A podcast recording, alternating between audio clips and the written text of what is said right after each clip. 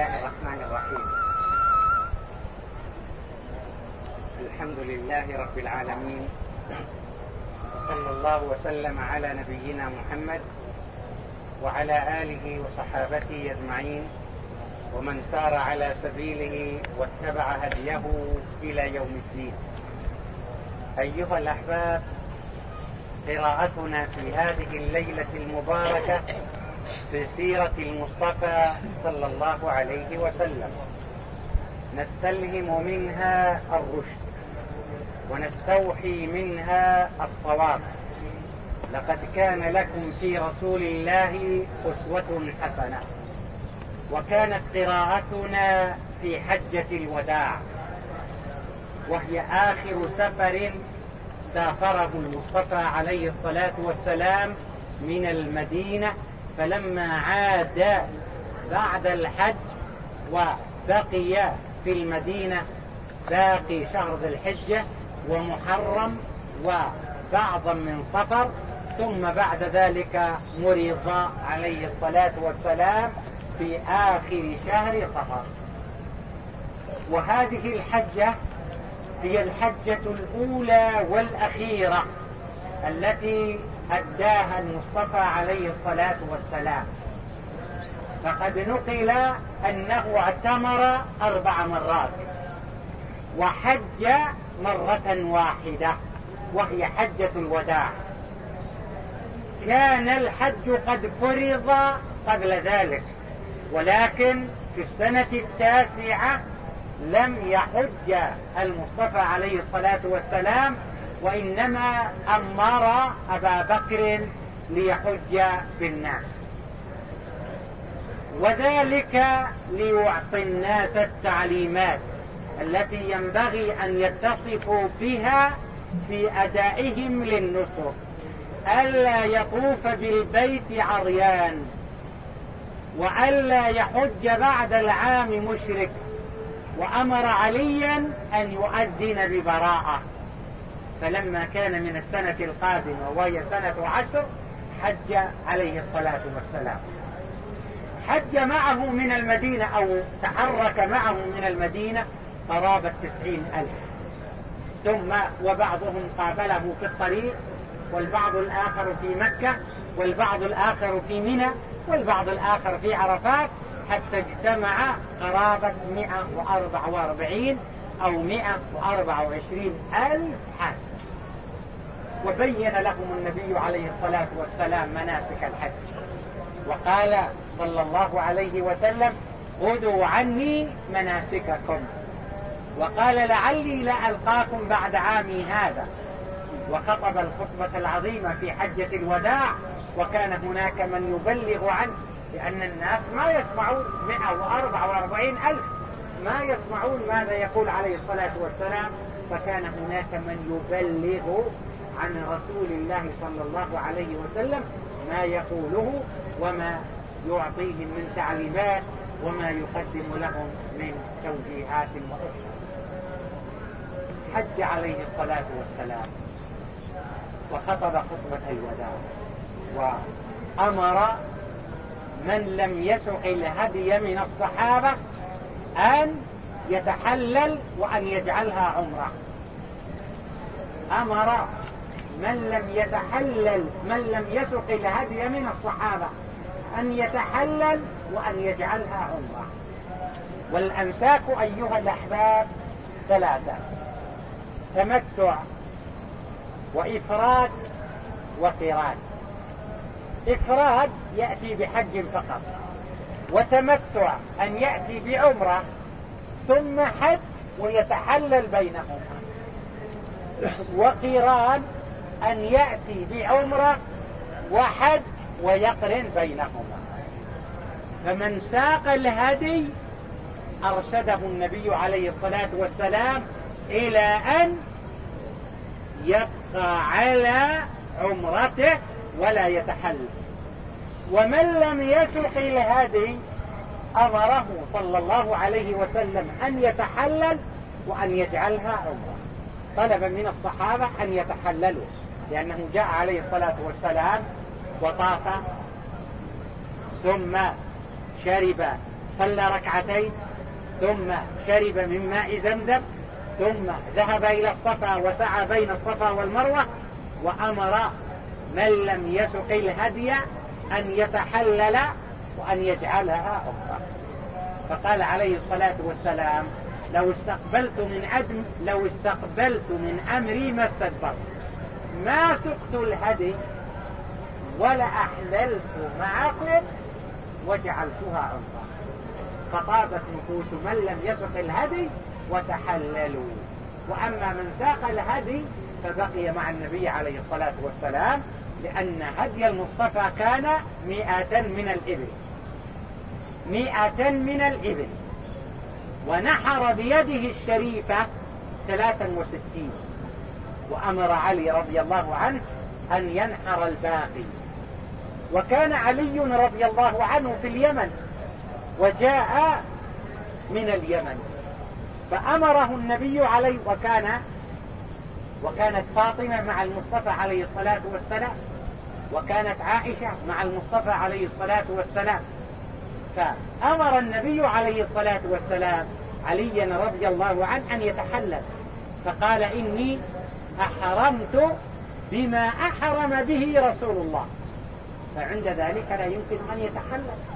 علي ما كان معه هدي ويمكنه أن يتحلل كما أمر النبي عليه الصلاة والسلام من لم يسق الهدي أن يتحلل. فطلب من علي أن يتحلل. وكانت فاطمة رضي الله عنها بعد أن أدت عمرتها تهيأت له. فقال إليك عني فأخبر أنه أحرم بما أحرم به رسول الله صلى الله عليه وسلم إذا يبقى على إحرامه حتى يوم النحر وحتى يتحلل التحلل الأول ثم بعد ذلك التحلل الثاني. أدى النبي عليه الصلاة والسلام مناسك العمرة. مناسك الحج في حجة الوداع وكان قارنا وكانت معه أم المؤمنين عائشة رضي الله عنها وقد حاضت فلما دخل عليها المصطفى عليه الصلاة والسلام إذا بها تد لأنها حاضت فأخبرها النبي عليه الصلاة والسلام أنها تقوم بجميع ما يقوم به الحجاج من أعمال إلا أنها لا تطوف بالبيت. يعني يمكن أن تذهب إلى منى ويمكن أن تذهب إلى عرفة ويمكن أن ترمي الجمار ويمكن أن تؤدي جميع مناسك الحج إلا الطواف بالبيت فيكون ذلك بعد الطهر فلما طهرت وانتهت وأكملت مناسك الحج ذكرت للمصطفى عليه الصلاة والسلام بأن صويحباتها يأتين بحج وعمرة وهي تأتي بحج فقط فأمر أخاها عبد الرحمن أن يذهب بها إلى التنعيم لتأتي بعمرة من التنعيم لأنها كانت حائض ولم تأتي ولم تأتي بعمرة منفردة كبقية النساء الصحابية.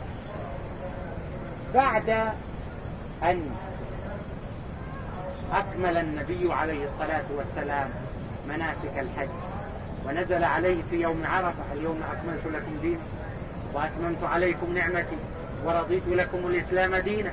عرف الصحابة أنها تؤذن وتعلم بنهاية أيام المصطفى صلى الله عليه وسلم لأن الدين قد كمل. لأن الدين قد كمل. وحينما نزل نزلت السورة الكريمة إذا جاء نصر الله والفتح ورأيت الناس يدخلون في دين الله أفواجا فسبح بحمد ربك واستغفره إنه كان توابا علم من وفقه الله للفهم الثاقب وللعلم الغزير أنها مؤذنة بانتهاء أيام رسول الله صلى الله عليه وسلم. أيامه المباركة كلها غزوات كلها سرايا. فلو أردنا أن نسأل لأننا الآن وقفنا على آخر مرحلة وهو مرض المصطفى عليه الصلاة والسلام. ثم وفاته.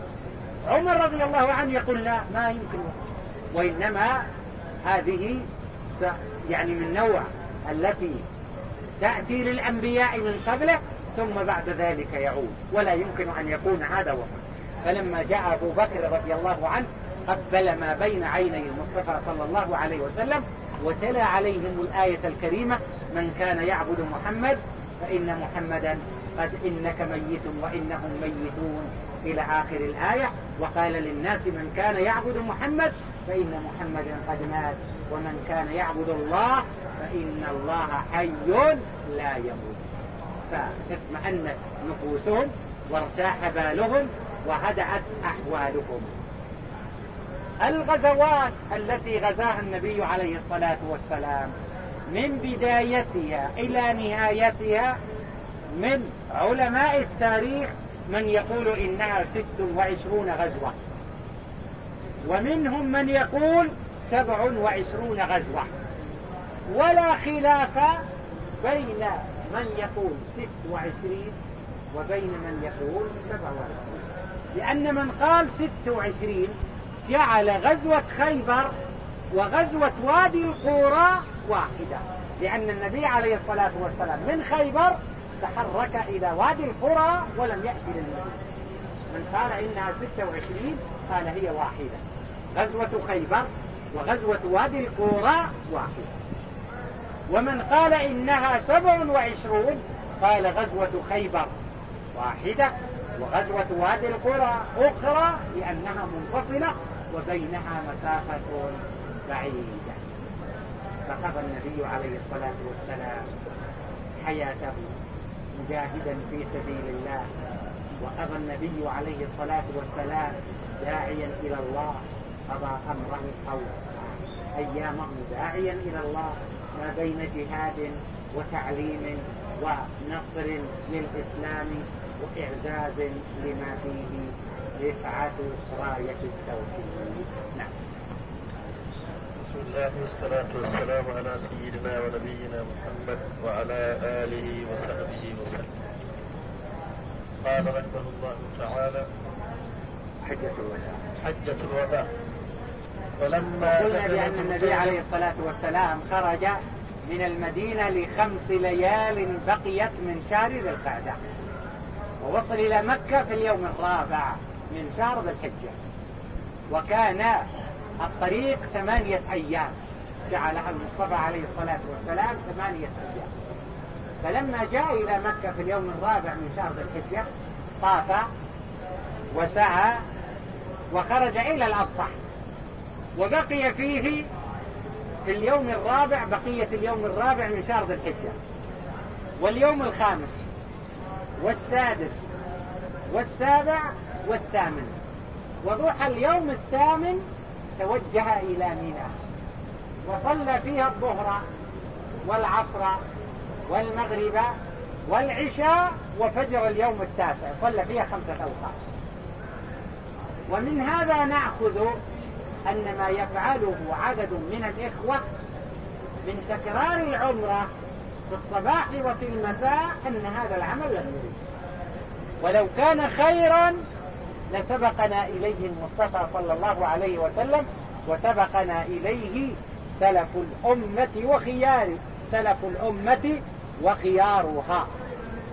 فقد بقوا في الأبطح من ضحى أو من اليوم الرابع إلى اليوم الثامن ولم ينقل عن أي منهم أنه أحرم من التنعيم أو كرر العمرة.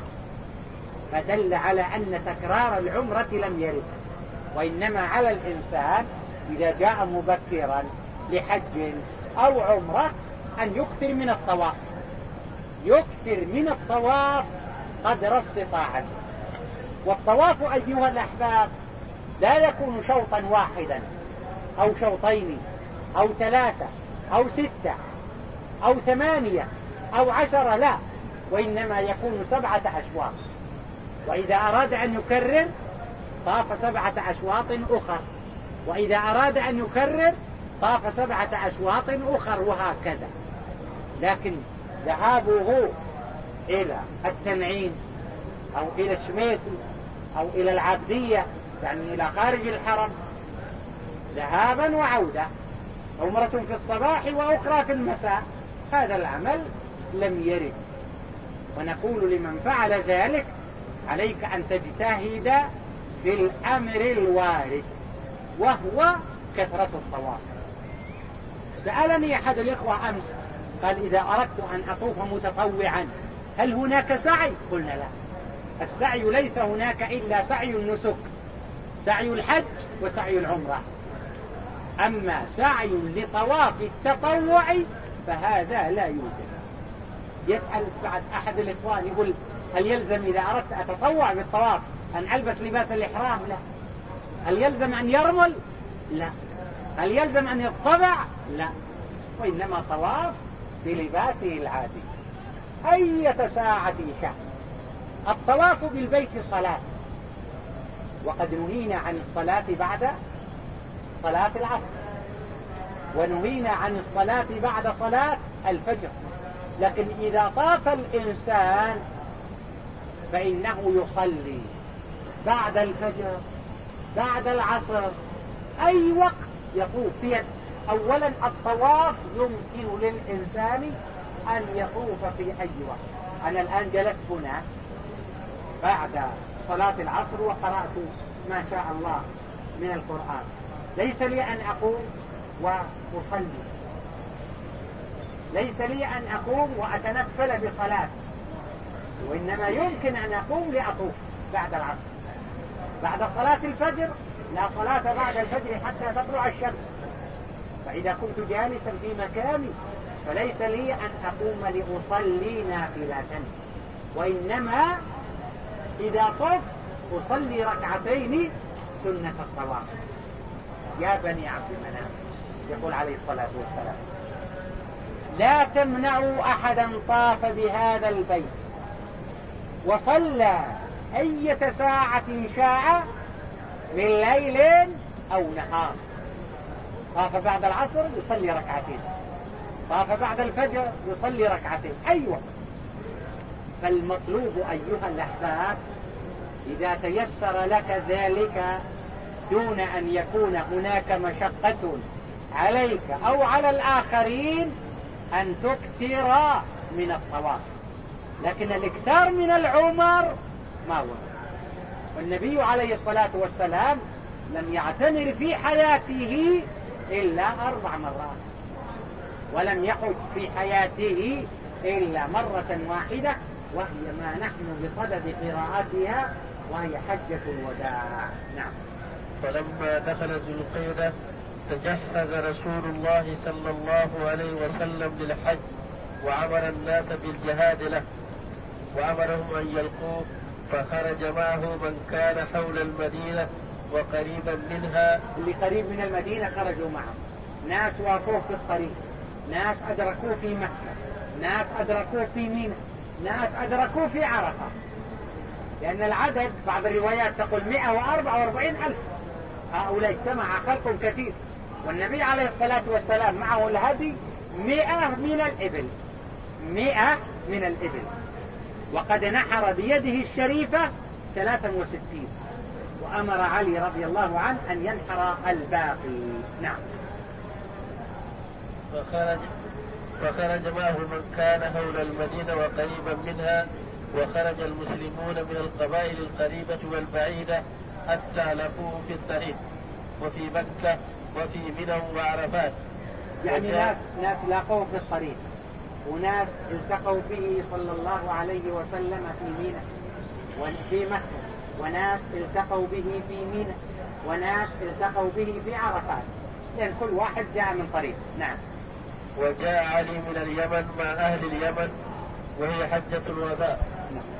فخرج لها لخمس بقين من ذي من ذي القيدة في آخر سنة عشر. وأحرم عليه الصلاة والسلام من ذي الحليفة.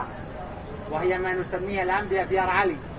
وهي أقرب يعني المواقيت إلى المدينة. أقرب أقرب المواقيت إلى المدينة هو يعني ميقات أهل المدينة وهو ذي الحليفة. والآن ارتبط بالمدينة. وهو أبعد المواقيت عن مكة.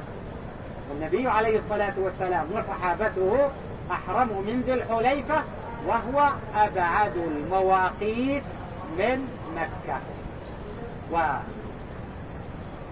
وواصل عليه الصلاة والسلام حتى دخل مكة. فلما رأى البيت كبر ودعا اللهم زد هذا البيت تعظيما وتكريما وتشريفا ومهابة وبرا.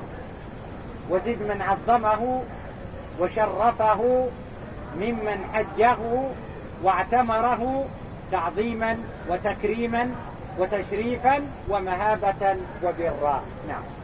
فمدى رسول الله صلى الله عليه وسلم وساق معه الهدي فأرى الناس مناسكهم وعلمهم ورآهم يعني أراهم المناسك وعلمهم كيف يحجون. وقال عليه الصلاة والسلام خذوا عني مناسككم. وقال لعلي لا ألقاكم بعد عامي هذا. نعم. وهو صلى الله عليه وسلم يقول له ويكرر عليهم أيها الناس خذوا عني مناسككم فلعلكم لا تلقوني لا تلقوني بعد عامكم هذا. نعم. ولما كان بمنى خطب الناس خطبته التي بين فيها ما بين فحمد الله وقد توجه. وقد توجه عليه الصلاة والسلام إلى ميناء في اليوم الثامن من شهر ذي الحجة. قدم مكة في اليوم الرابع. وأقام بالأبطح ولم ينقل أنه جاء إلى الحرم في هذه الفترة. طاف وسعى وخرج إلى الأبطح ولم يتحلل لأنه كان قارينا وأمر من لم يسق الهدي أن يتحلل. أمر عليا أن يتحلل. فقال إني أحرمت بما أحرم به رسول الله صلى الله عليه وسلم. ورسول الله أحرم قارنا إذا يبقى الإمام علي على إحرامه بحيث يكون قارنا كما كان المصطفى عليه الصلاة والسلام. نعم. وهو فمدى وهو صلى الله عليه وسلم يقول له ويكرر عليهم أيها الناس خذوا عني مناسككم فلعلكم لا تلقوني بعد عامكم هذا. ولما كان كان الذين معه كما قلنا 124 ألف. وبعض الروايات تقول 144 ألف من الحجاج لأنهم جاءوا من جميع المناطق ليحجوا مع رسول الله وليأخذوا التعاليم منه صلى الله عليه وسلم وليتفقهوا في الدين وليسترشدوا في أمور دينهم. نعم. ولما كان بمنى كتب الناس خطبتهم التي بين فيها ما بين فحمد الله وأثنى عليه ثم قال أيها الناس اسمعوا قولي فإني لا أدري لعلي لا ألقاكم بعد عامي هذا. لعلي لا ألقاكم بعد عامي هذا. وذلك أن أن هذا إيذان بانتهاء أيام المصطفى عليه الصلاة والسلام. فهو يودع الناس وسميت خطبة حجة الوداع. يودع الناس لعلي لا ألقاكم. لأنه 144 ألف.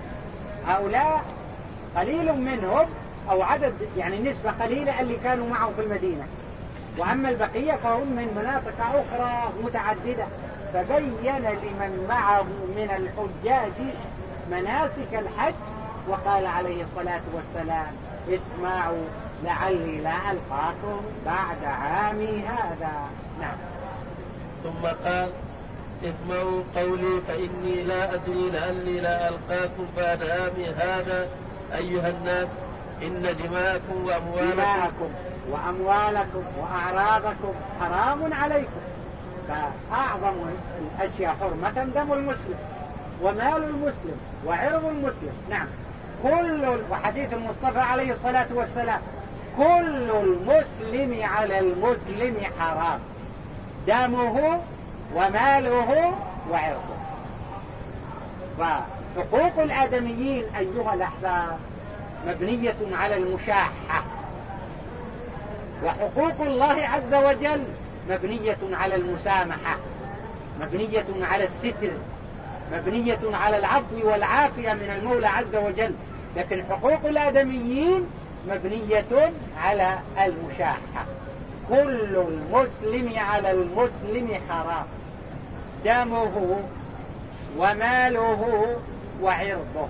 نعم. أيها الناس إن دماءكم وأموالكم وأعراضكم عليكم حرام إلى أن تلقوا ربكم وكل ربا موضوع وأول ربا أداه ربا العباس بن عبد المطلب. كان هناك رجل اسمه ربيعة ابن أمية ابن خلف. كان مع المصطفى صلى الله عليه وسلم وكان يبلغ الناس ما يقول المصطفى عليه الصلاة والسلام.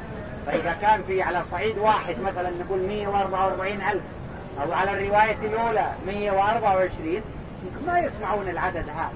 العدد هذا لا يمكن لكن كان هناك رجل اسمه ربيعة ابن أمية ابن خلف يبلغ ما ينطق به المصطفى صلى الله عليه وسلم للناس حيث يرفع صوته ليسمع الحجاج ما يقوله رسول الله صلى الله عليه وسلم. نعم.